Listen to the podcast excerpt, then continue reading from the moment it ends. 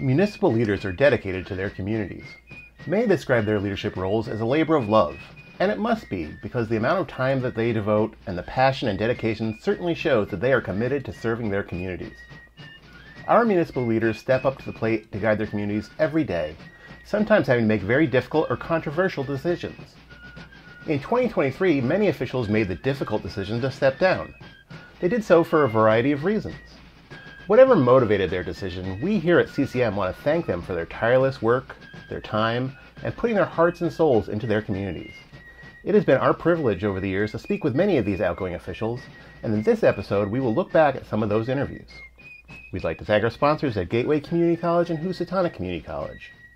Municipal Voices, the Connecticut Conference of Municipalities podcast, in collaboration with WNHH LP 103.5 FM. I'm your host, Matt Ford.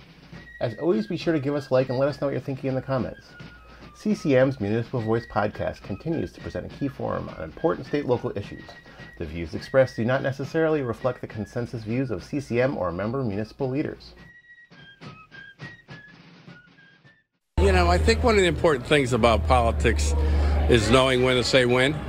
Neil O'Leary spent the last 12 years serving as the mayor of Waterbury. Prior to being elected mayor, he also served as police chief. Mayor O'Leary joined us on the podcast in 2019, along with Senator Martin Looney. Great to be with you. It sure is a pleasure to be with you. Thank you. Uh, we're one of the few cities um, that has seen uh, increasing student enrollment Okay. every your, year. your school systems are growing. Yes. Yeah. So over the last seven years, we've taken in a thousand new children. Mhm. Um, but take every so- every town around Waterbury. Yeah. Their enrollment over the last seven years has gone down between twenty and twenty five percent. Wow. That's an amazing yeah, that's, decline. significant. Yeah. It really is. It's very significant. So there's a lot of empty school Mhm. uh, desks there in those uh, areas. So uh, Senator and I thought it'd be a good idea. You have a great plan in here in New Haven where you, your students go to uh, Cheshire, Yeah. uh, Cheshire Public Schools, and there's other participating uh, uh, towns around New Haven that uh, take students as well.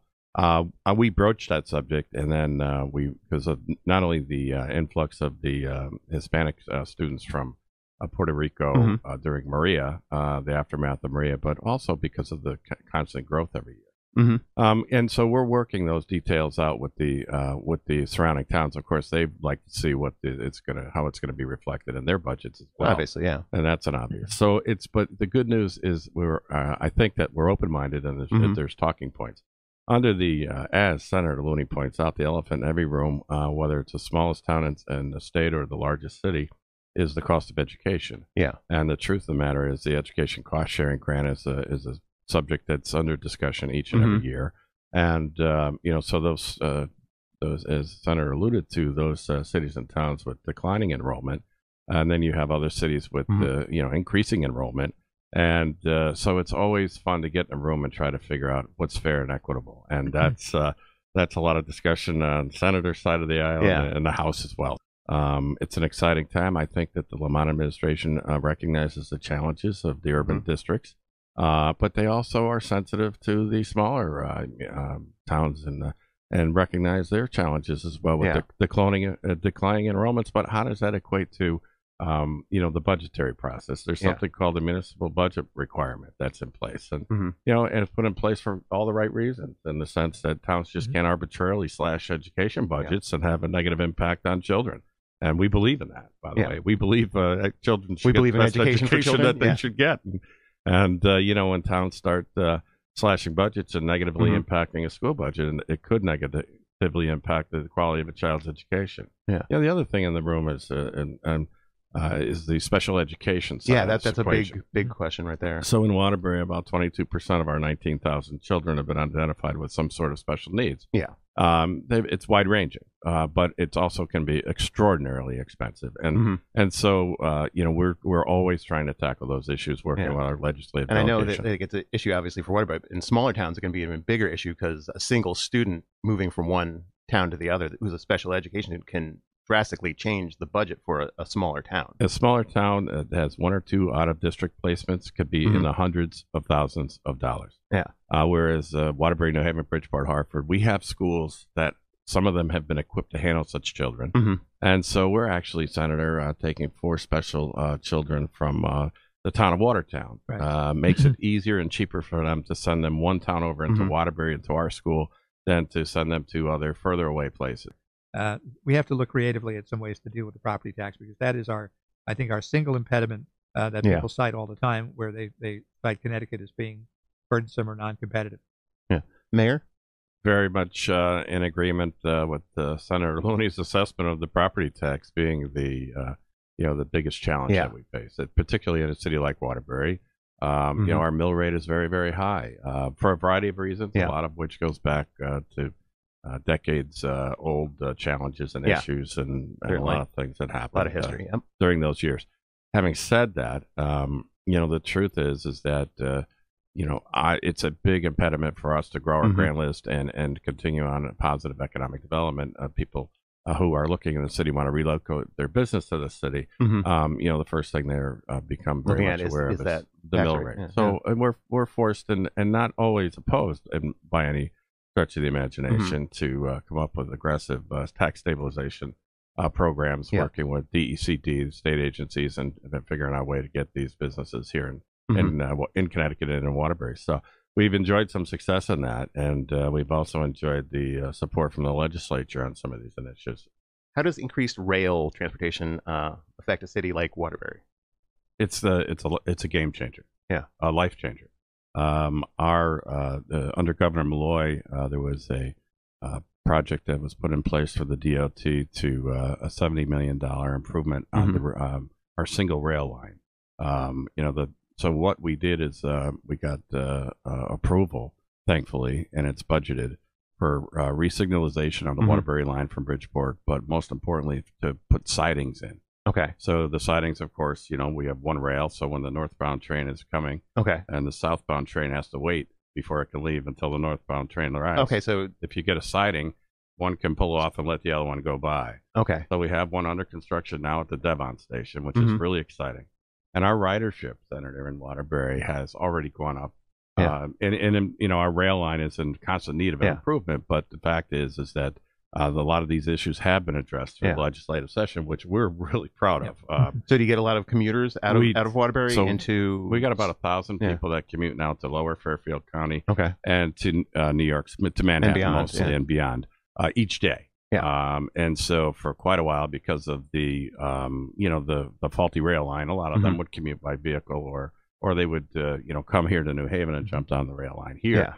Well, now we're seeing with the improved uh, services, you know, these our our Yeah. train station parking lot is suddenly full, which is a beautiful Great. thing to yeah, see. that's what it should be. What's even more beautiful is when we see our, our student enrollment growing and we do our Mhm. research on where these folks are coming from. A lot of these folks are coming out of New York because of the it's much uh, cheaper, quite Cheaper frankly, and, and, and affordable. good transportation, it's it's, it's our- viable. our our home uh, prices are lower, our rents are Mhm. lower, and our schools are strong. And this is what these people uh, you, you, why they're coming into Waterbury because you know they want to provide a better opportunity for their children, which is exactly why we're all sitting here Yeah. and doing everything we can to make that happen. And one of the challenges of CCM, and Senator Looney and I spoke about this a couple of years ago, is is when you do have an organization that's made up of such a diverse group of Mhm. very small to very large, very wealthy, very poor, Mhm. it's hard to get everyone on the same page. I'm really optimistic Yeah. that we have people mostly on the same page now. Yeah. And it's because people have opened their eyes and recognized that we can do better. And it's not going to take any way away Yeah. anyone's independence or autonomy. It's only going to enhance the opportunities to do Yeah. better and provide better opportunities for our children through the education process as well. So I think we're in a very good place, and that's Yeah. uh, it's exciting because it took us a while to get there. You are listening to the Municipal Voice on WNHH 103.5 FM. Mayor Luke Bronin announced he will not be seeking re-election. After serving two terms as mayor of Hartford and also serving two terms as president of CCM's board, all while COVID turned the whole world upside down, Luke Bronin has announced that he will not be seeking a third term. We spoke with him on the show in 2022. Why is it important that towns and cities come together uh, to have a voice at the capital kind of the way they do through an organization like CCM? Look, I think it's always important for towns and cities to have a voice, to have uh, a body that's representing their interest up at the state capitol. Uh, it's important every year. Uh, we say this about a lot of things now, but I think it's true that it's it's never been more important than it has been over the past couple of years and continues to be right now. You know, there's there's uh, there are so many ways in which this pandemic has changed the game uh, at the local level and raised the stakes. And we're all dealing with unprecedented challenges. Uh, but we also have some uh, unprecedented opportunities to marshal resources to tackle those challenges and making sure that we've got a coordinated, unified uh, advocacy effort uh, that's representing the interests of cities and towns, whether it's on an issue as small as how to run uh, hybrid meetings or how mm-hmm. to allow towns to uh, to be flexible in that regard, uh, or whether it's as significant as uh, the utilization of the you know, substantial amounts of federal uh, relief funds that have come into the state. from, from issues big to small, there's an awful lot at stake for municipalities right now. Um, there have been some pro- proposals out there to help lower property taxes, which remain some of the highest in the country. Um, can you talk a little bit about why they're so high, and as a regressive tax, how can we go about reducing over reliance on this funding mechanism?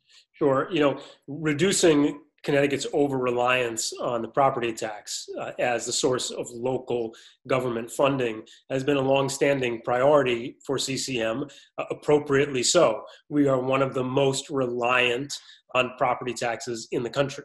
Uh, you know, property taxes really are the only meaningful source of locally generated funds that municipalities are allowed to tap. Uh, and that's unusual in a lot of states, municipalities uh, have uh, a dedicated share of other revenue streams, like mm-hmm. a dedicated share of sales tax revenue uh, or a dedicated share of income tax revenue, or they have the ability to impose those other forms of revenue raising uh, within their own jurisdictions. Mm-hmm. In Connecticut, municipalities are not allowed to impose any other uh, tax. You know, obviously, mm-hmm. there's there are modest fees that uh, that are imposed in certain circumstances, but the only large revenue raiser that municipalities in Connecticut are allowed to use is the property tax, uh, mm-hmm. and that leads to uh, all kinds of distortions and all kinds of inequities. Mm-hmm. When you have uh, towns that are uh, vastly uh, more well endowed in property wealth uh, mm-hmm. versus others, you create massive gaps. And you know, a few years ago, the Boston Fed did a study of what they called the need capacity gap.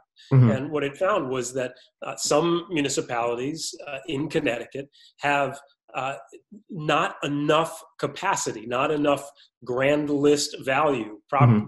taxable property to meet the needs in that community.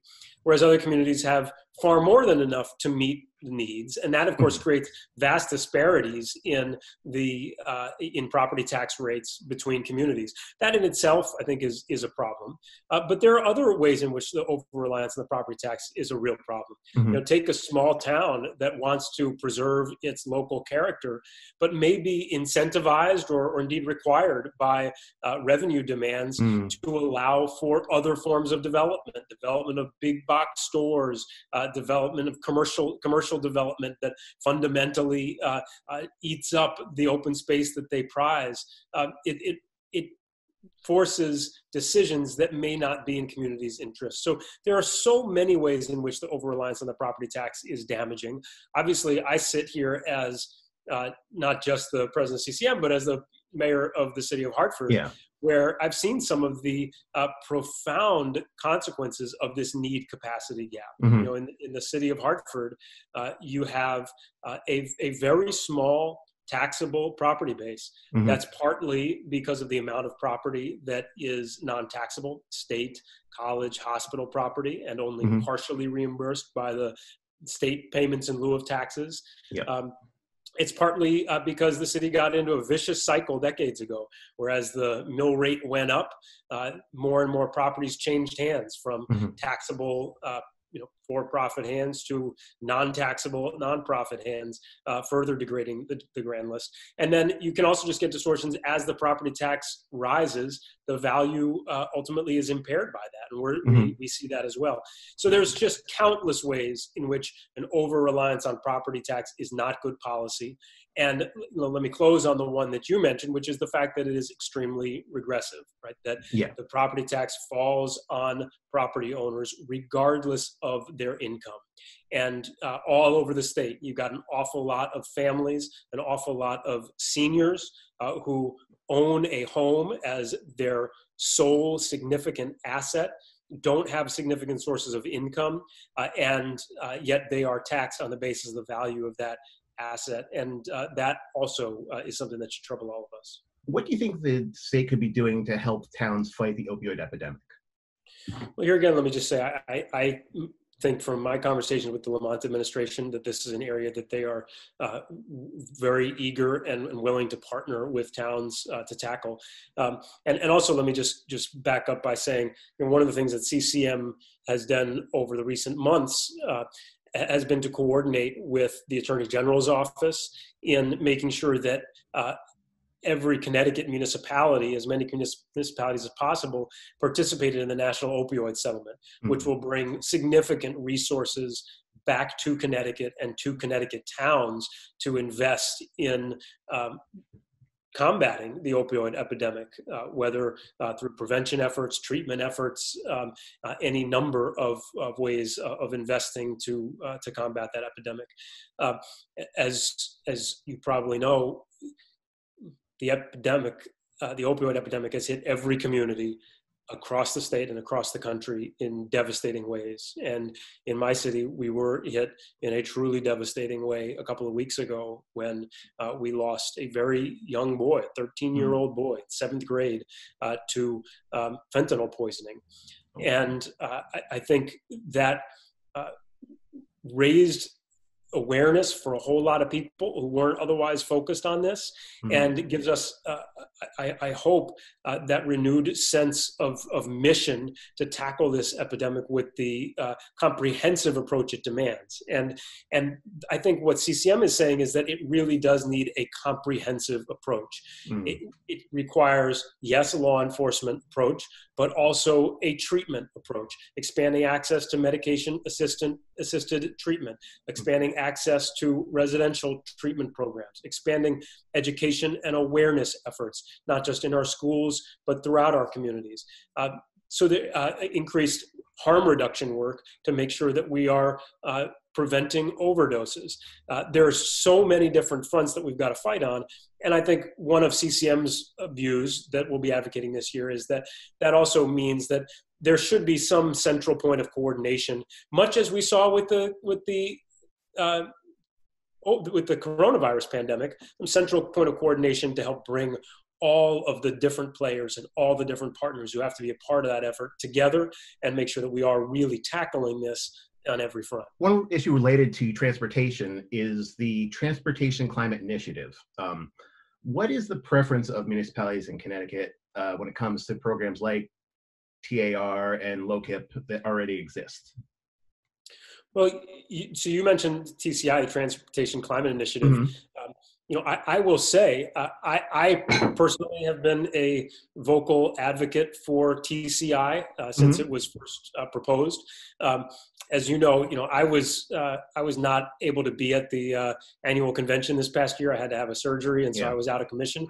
But CCM adopted uh, unanimously uh, a position in support of the Transportation Climate Initiative, um, which uh, is I think, a, a, powerful statement that our towns and cities recognize both the urgency of taking action on climate mm-hmm. and taking climate stewardship seriously, and also uh, recognize the need to make new investments in transportation uh, and all modes of transportation, uh, focusing in particular on increasing uh, bike and pedestrian infrastructure, um, making sure that we're investing in uh, EV charging infrastructure, all of those changes that would allow us to uh, shift away from our dependence on cars as the mm. only way of getting around, which is ultimately a hugely important part of decarbonizing.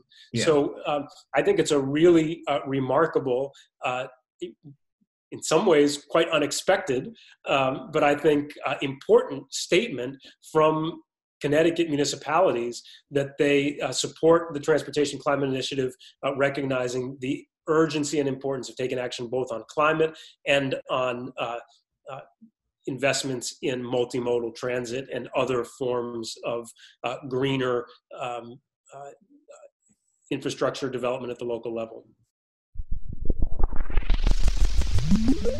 You are listening to the Municipal Voice on WNHH 103.5 FM. Sometimes there is a time to go. After mulling over it for months, West Haven's Mayor Nancy Rossi making the decision not to run again. Mayor Nancy Rossi has served the city of West Haven for three terms. She has announced that she won't be seeking re-election this year and is looking forward to retiring with her husband. We spoke with the mayor in this interview from 2020. Mayor Rossi, thanks for being here today. Thank you for inviting me. I'm really um, excited about being here and talking about our wonderful city, West Haven. I know West Haven and New Haven, a lot of other towns, um, have a growing portion of property that's non-taxable. Um, you have UNH um, in town. Yale's got a presence in town. There's the VA. Um, do you feel like the state could be doing more to provide its towns and cities with proper funding um, in programs like the payment in lieu of taxes pilot uh, that would offset some of these exempt properties?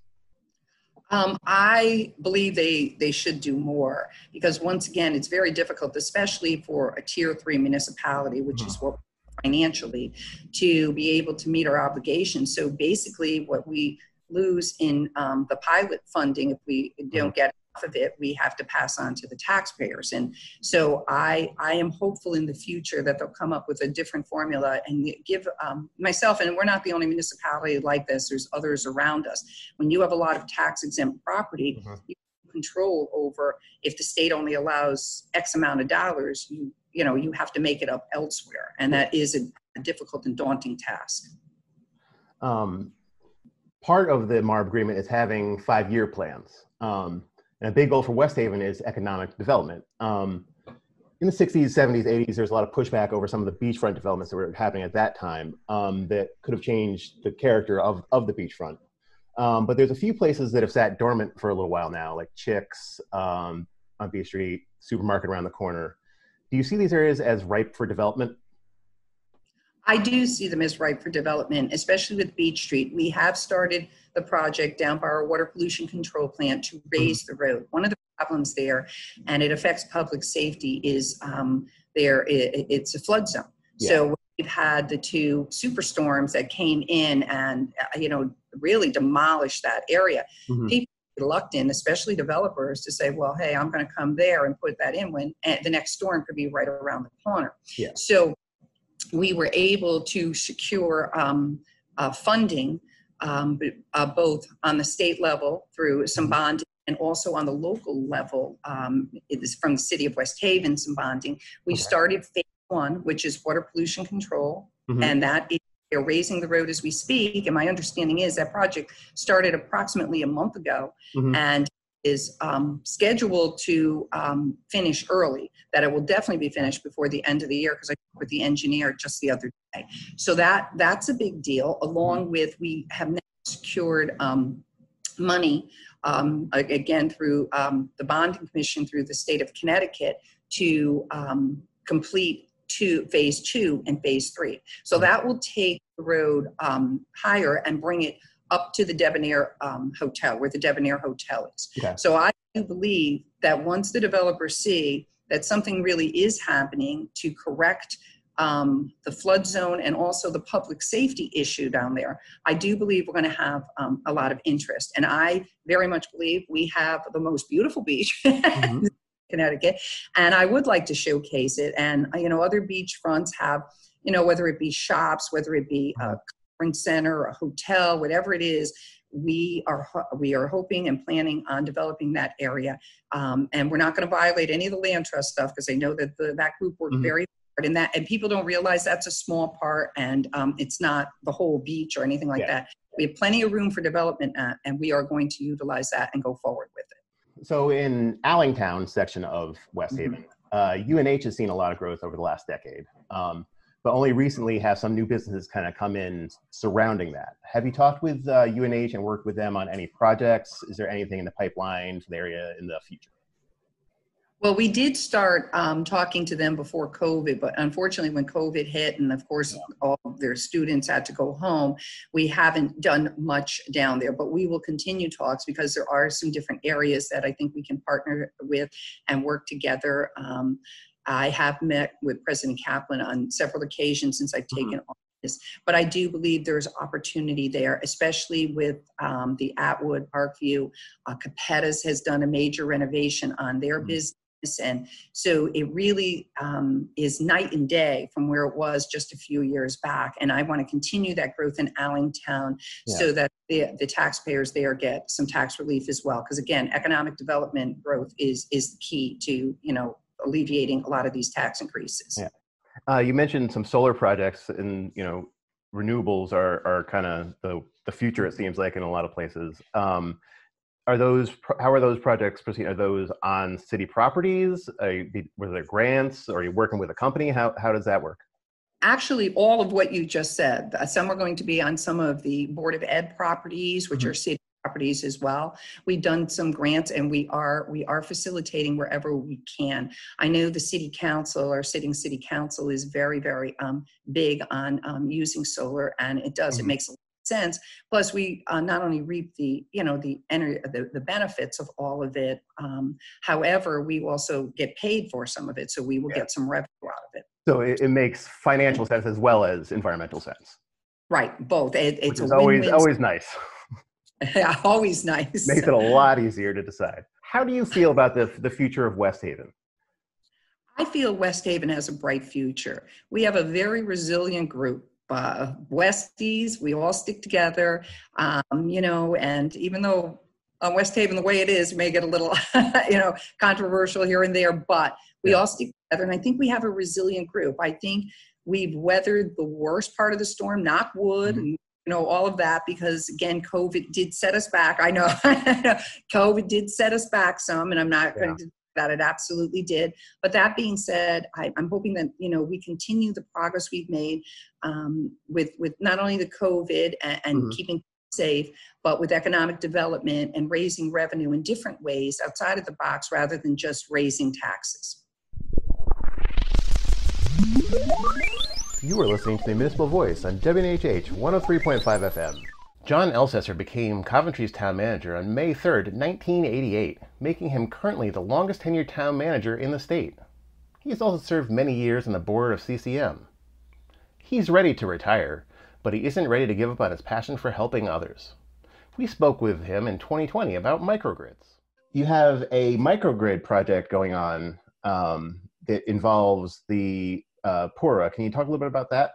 Sure. Um, it's probably one of the most complicated things I've done in my career. Mhm. Um, so, um, working actually with a CCM uh, um, partner, uh, we went out and got uh, a microgrid uh, grant through uh, DEP for $4 million. Mhm. So the grant actually goes to the, the partner who will design and build the system. Okay. So we've actually been working on uh, implementing it for and the design for it for almost a year and a half to two years now. Um, but the plan would be that they would install uh, a microgrid at our uh, high school, uh, Mhm. which would be made up of combined heat power generators. Uh, Okay. So they would fire up with natural gas, generate electricity, uh, and we would actually buy electricity from them Mhm. under a power purchase agreement at at no higher than current market rates. Okay. Um, and then if the power went out, we would be able to run on that for a minimum of 14 days. So you could just Uh, switch to battery reality- power or whatever, and you'd be good to go Uh, well, it generates power. on its Uh, own. Yeah. uh, so as long as we have natural gas uh, coming, uh, we would have power. Okay. Um, and it's going to be combined with uh, solar Mhm. um, and batteries. Uh, and the batteries will allow us to get into demand management. So we'll uh, Mhm. rid ourselves of uh, demand charges, uh, especially at our high school. When you turn Okay. the football lights on, uh, your rate goes up for 12 months. Um, but it's it's really exciting because it will it will uh, give power uh, for our high school, our middle Mhm. school, our town hall, our school administration building, our uh, radio tower, and emergency management uh, uh, um, EMD uh, Mhm. center. Uh, 80 units of elderly housing that have electric heat. Yeah. So uh, that's kind of what people ask what do town managers lose sleep over? Uh, 100, 100 seniors living in houses without electric heat during the winter. Yeah. That's that's not something you you want in the news, certainly. And it would also tie in our police station and our, our fire station. So it's it's That sounds like a, a, a large broad of area. the town stuff there. Uh, Yeah. So our core essential services, uh, we kind of joke, the only thing uh, that we don't have is a bank and a grocery store. Uh, Our fueling station for the town vehicles is also at the firehouse, so uh, Mhm. we'll be able to provide, provide fuel for our police, fire trucks, and, and snowplows uh, if it's a winter storm. Yeah. Uh, So it's exciting, very complicated, and Mhm. we're having uh, issues.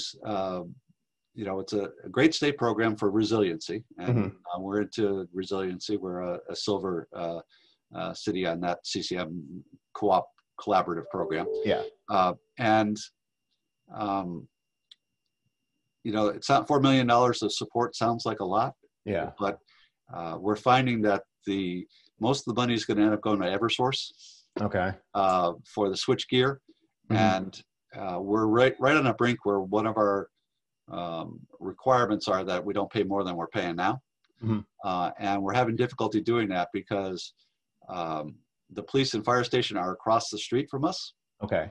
and under Pura and state law uh, regulations, uh, um, you can't cross the road. It's kind of kind of like, you Like know, a I guess you can't be a chicken. Uh, um, but um, you know, why is a chicken cross the road? Uh, you can't bring power across the road without violating Eversource's uh, or, or if you're in uh, UI uh, territory, uh, they're franchise. So um, towns can, hmm but we don't want to own the system because we want to just buy power. We don't Yeah. want to run it. Um, so we may have to look at that. But right now we're looking at uh, seeking uh, some relief through Pura hmm uh, to allow us to you know, come up with a way uh, to either have a little bit more subsidy through the Pura uh, public safety uh, requirements um, to have them subsidize the cost of running Mhm. underground uh, wires between our police and fire station and across the road, hmm uh, or, or some other type of relief. So it, it comes down to, again, um, the state has a brilliant program uh, for sustainability for uh, microgrids, but Mhm. they may need to add add money Yeah. or change the rules slightly because last round, the fourth round of this program, um, they granted nine uh, grants, Mhm. and at this point, only three of them are still alive. So Oh. it's great to have a program, but we're asked that DEP and Pura um, look at the legislative intent was to make these programs work. hmm And when you have that type of dropout rate, there's something seriously wrong Yeah. and uh, and we're you know we're not we're still one of those three that are alive Mhm. but the numbers still have to work so we're trying to you know come up with ways to to make make it well known that it's a brilliant program and Mhm. should be uh, carried forward to a fifth round especially if towns have dropped out or or Yeah. or private sectors have have dropped out but they got to look at how to make the program work Mm. and uh, I know in some of the other rounds, they've had people drop off for the same reasons. There just has to be a little bit more um, uh, either price reduction on, on Mhm. Eversource or some rules changes to allow the private sector to maybe run those those wires. Yeah. Um, um, but you know, so as I said, it's extremely complicated, and we have an, an application um, in Pura, and hopefully another s- 70, 80 days, uh, we'll have an answer.